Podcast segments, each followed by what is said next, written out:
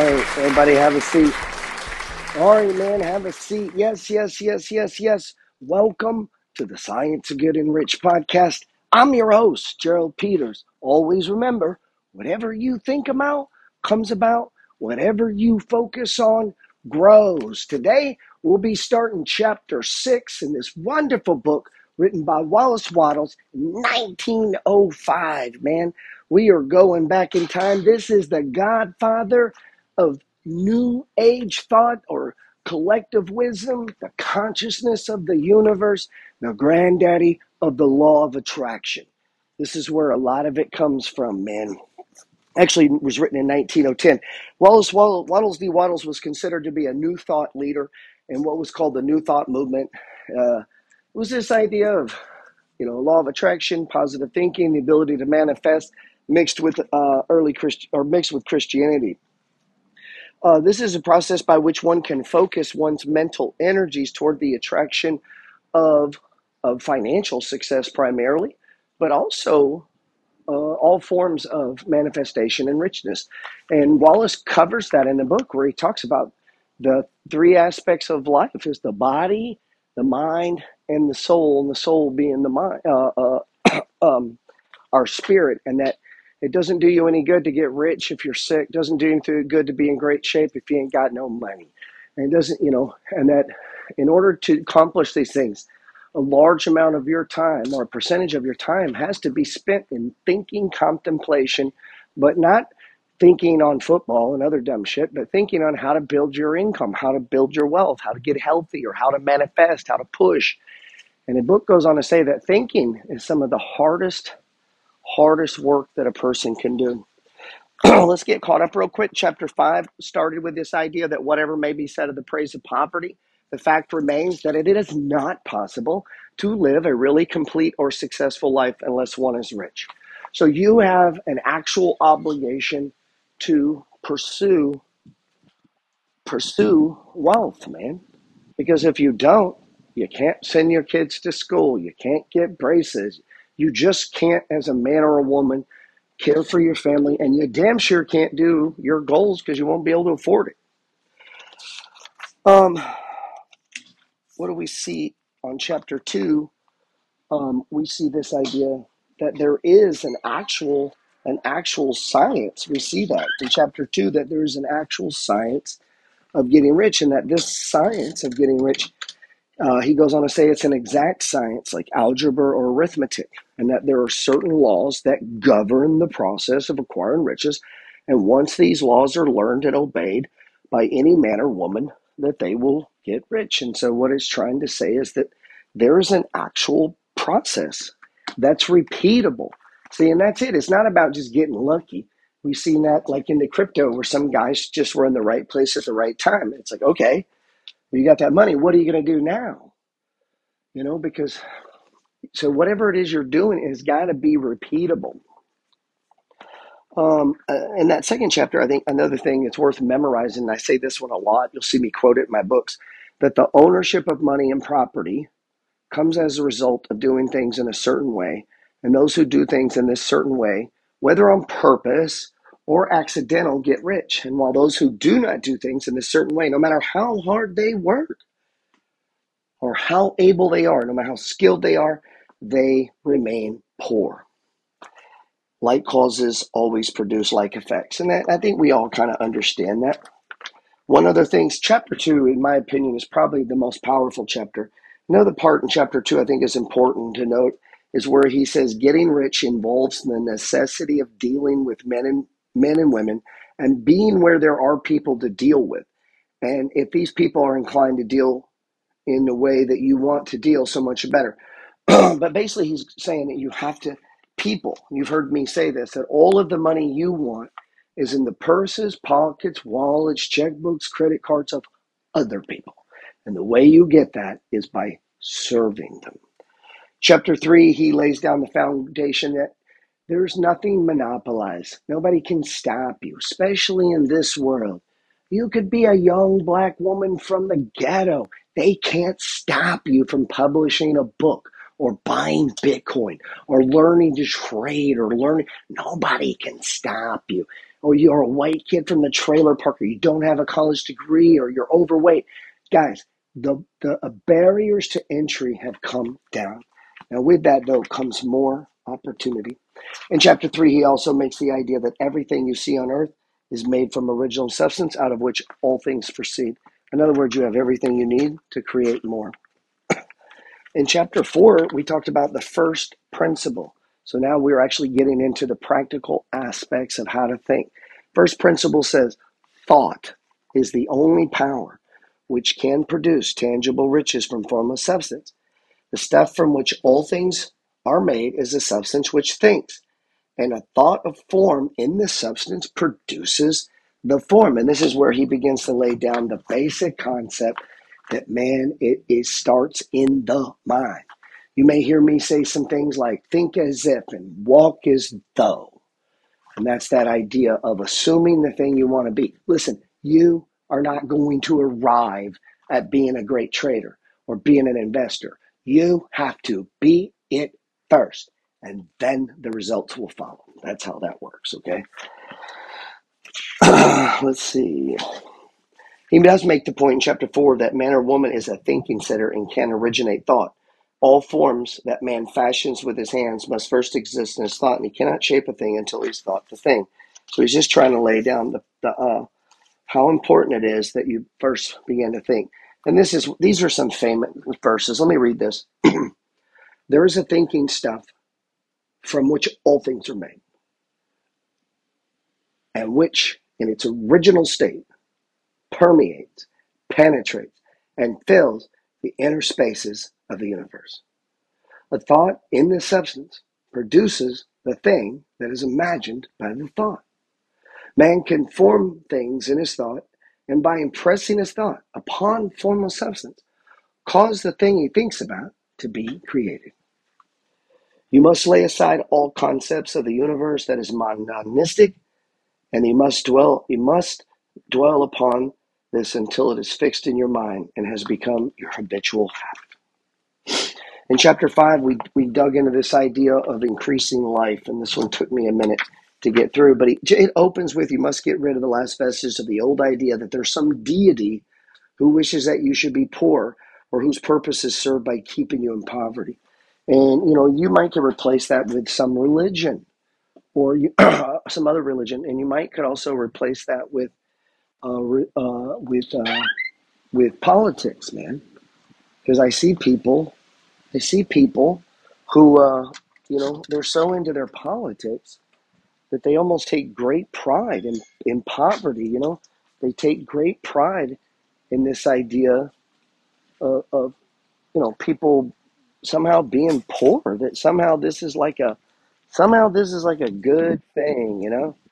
And it's like, man, I don't know where this comes from, you know, um, but it is out there. There's this idea that somehow the rich are bad and that the, you know they're not paying their fair share. And all this not it's such bullshit. You've got to get past that.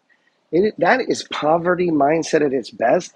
And if you function in that, if you live in that, I promise you, you will push wealth away from yourself.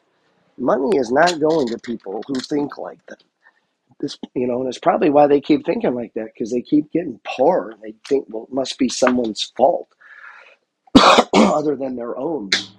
And so, man, if you feel that, if you're struggling with that, you got to work on it. Because listen, money is unlimited. They just print the shit out of it. You know, this is why rich people take their money and they don't hold cash, guys. They put it in art and stocks and crypto because they don't want money.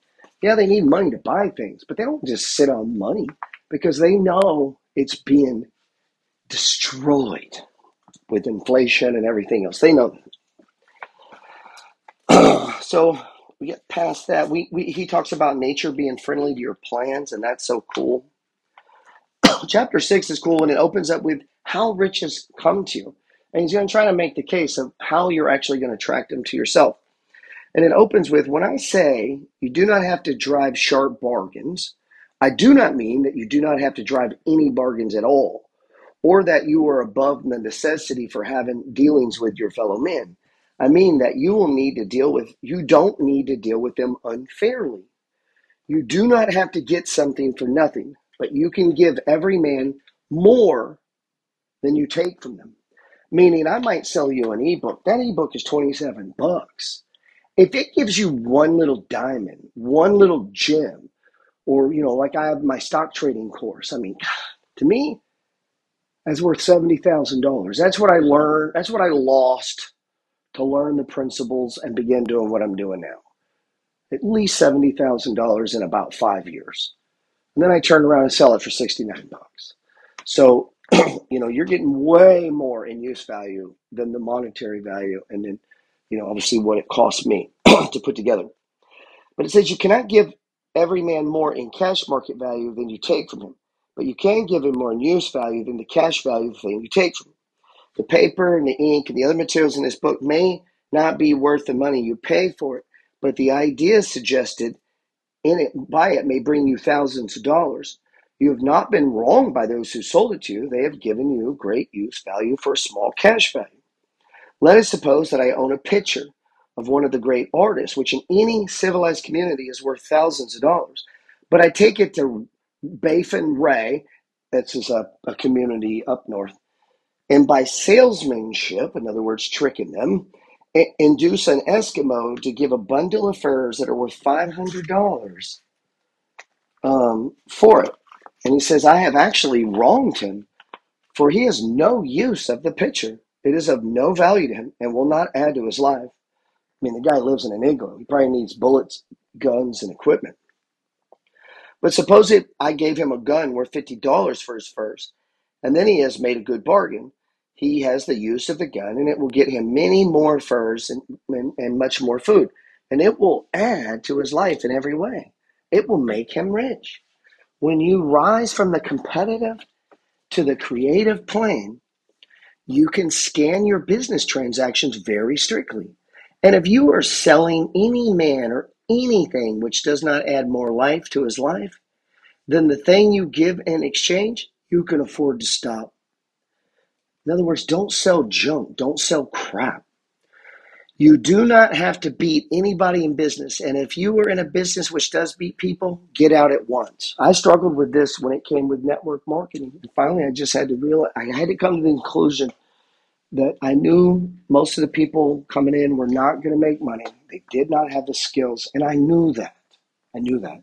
And so I couldn't line it up anymore with what the book that I had decided that I would base my decisions after. For the longest time, I've tried to model most of my life the best I can around the principles in this book because I thought these were principles that I could live with. They answered most of my questions, and the truth is, they kept me on the straight path. And so that's why I've done that. Um, You do not have to beat anybody in business. And if you are in a business which does beat people, get out at once. Give every man more in use value than you take from him in cash value. Then you are adding to the life of the world by every transaction.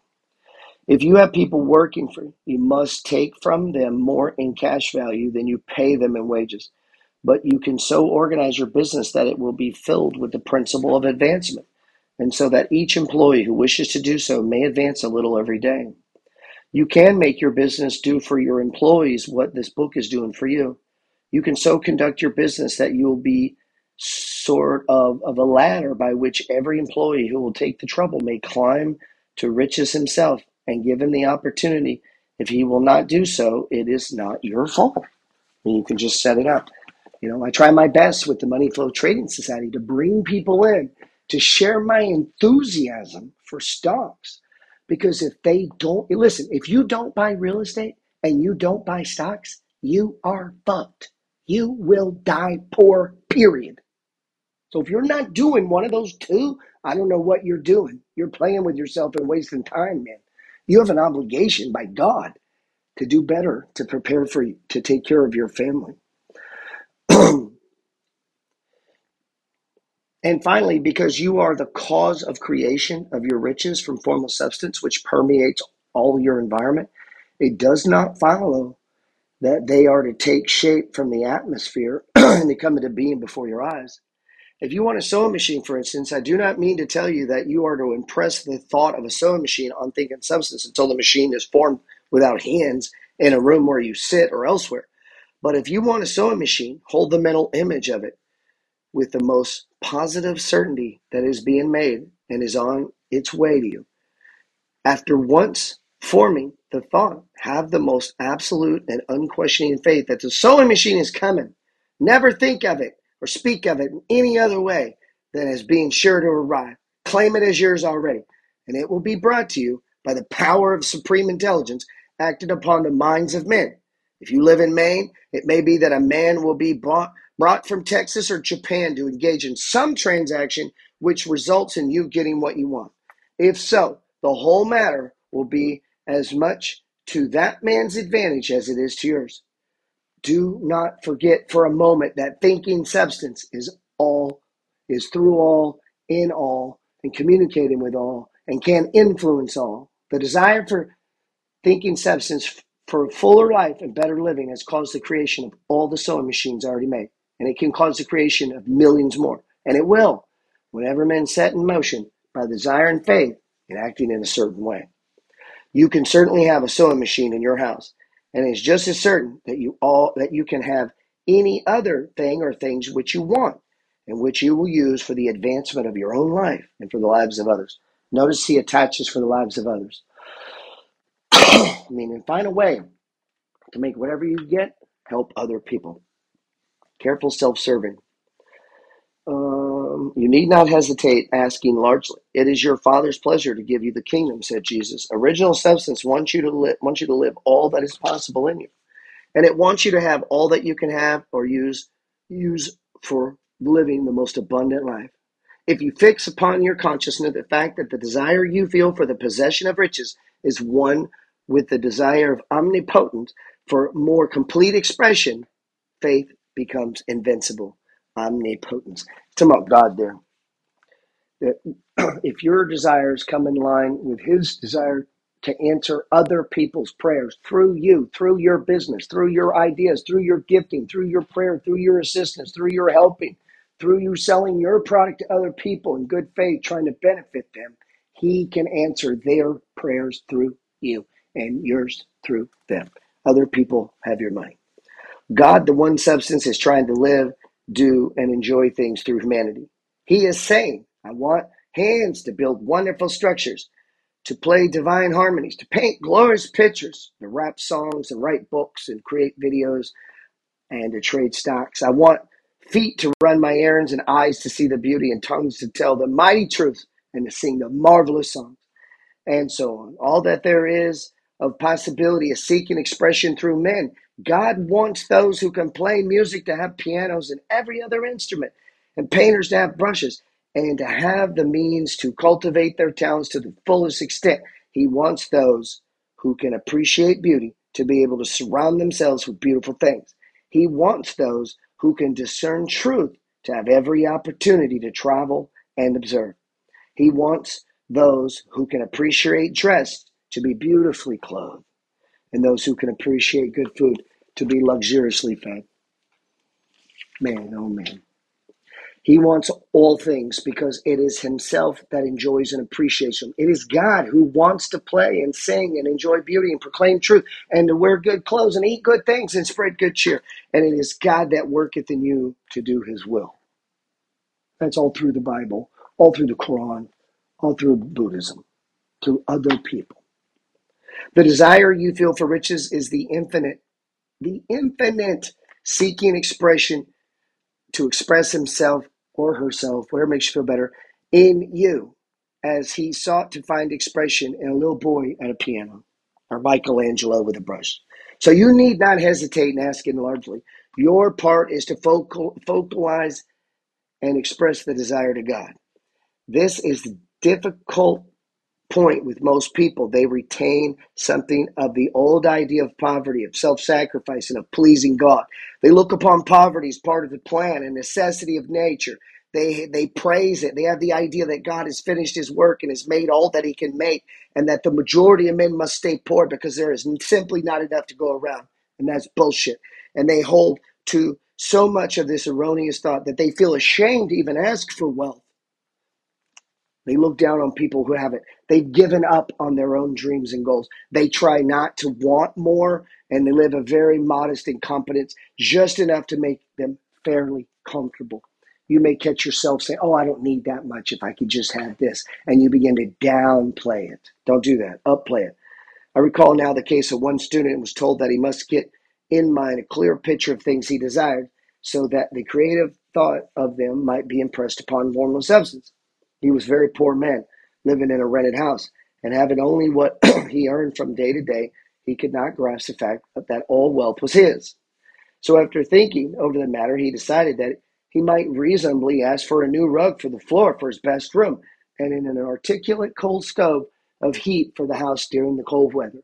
Following instructions given in his book, he obtained those things in a few months. And then it dawned on him that he might not have asked for enough. He went through the house in which he lived and planned all the improvements he would like to make in it. He mentally added a bay window here and a room there until it was complete in his mind and as his ideal home. And then he painted, planned its furnishings. Holding the whole picture in his mind, he began living in a certain way, moving toward what he wanted. And he owns the house now and is rebuilding it after the form of his mental image. And now, still larger by faith, he is going on to greater things. It has been unto him according to his faith, and so it is with you and with all of us.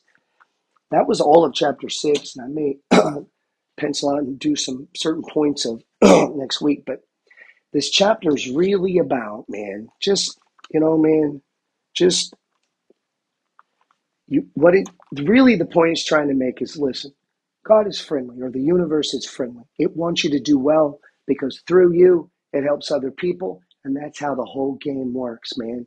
I got this iPhone because of the people at Apple and ultimately because of Steve Jobs, who was inspired by Edison. And it goes on and on and on. People help people we bring value. The number of people that have texted me, emailed, wrote me and thanked me for my horribly written books and awful videos, and that I know that, man. And as I see them, and yet still have people say, man, God, I'm so happy you put that out. It touched me. It spoke to me just the way I needed to hear it. And now, since I'm now out of debt, I bought two or three rentals. I got money in the stock market. And I just want to thank you, G. And all I did, all I did was get a like and sold him an inexpensive book or maybe a course. Maybe he spent a little bit more and he, he came in and traded with me. But I benefited, but I also gave him way more in use value than I asked for him in monetary value. And if I know, and I know, if 10,000 people will do that, if I can help 10,000 people, then I make millions and millions of dollars. 10,000 doesn't seem like a lot, man. Maybe I could help a hundred thousand or a million. When I started, a guy showed me the blueprint to how to buy simple single family homes, rent them out for a profit. As I looked at that, and he told me, do that 10 times, you'll be a millionaire. And I looked at that paper, and that became my goal. That became my mantra. And I would walk around babbling it, praying it, lifting it up, talking about it every day. I just need 10 houses. Then I got number two, number three, number four. My big mistake is when I got to 10, I stopped. And much like the man in chapter six, as I looked around, I said, Man, why didn't you ask for a hundred? Maybe he got had given it to you. So I've utilized the law of attraction my whole life. Everything I wanted, I manifested. And I realized, man, why'd you go so small, G? That's my big regret. And at the time, it didn't seem small, man. Buying one house seemed hard. My big dream was 10 houses, $500,000 in dividend stocks, and $100,000 in checking. And after I went past all that, I didn't, it wasn't even big anymore, man. Then it'd be, you know, now I'm like, I need 25 houses, three, four, five houses for myself on lakes, rivers around the country so I can travel around the weather. I want a million, couple millions of dollars, you know. I'd like to make 50 to 1,000 a month pass. Like these are my new goals. I want to I want to get another 50,000 people my book. I'd love to have at least 500 people in the MFG. At least 100 of those are Spartans. You know, just killing it. That's what I'm hoping for, man. God bless. Hey, I hope you appreciated the episode this week. Let me know, man. We're probably going to stay in chapter six for at least one more podcast, man.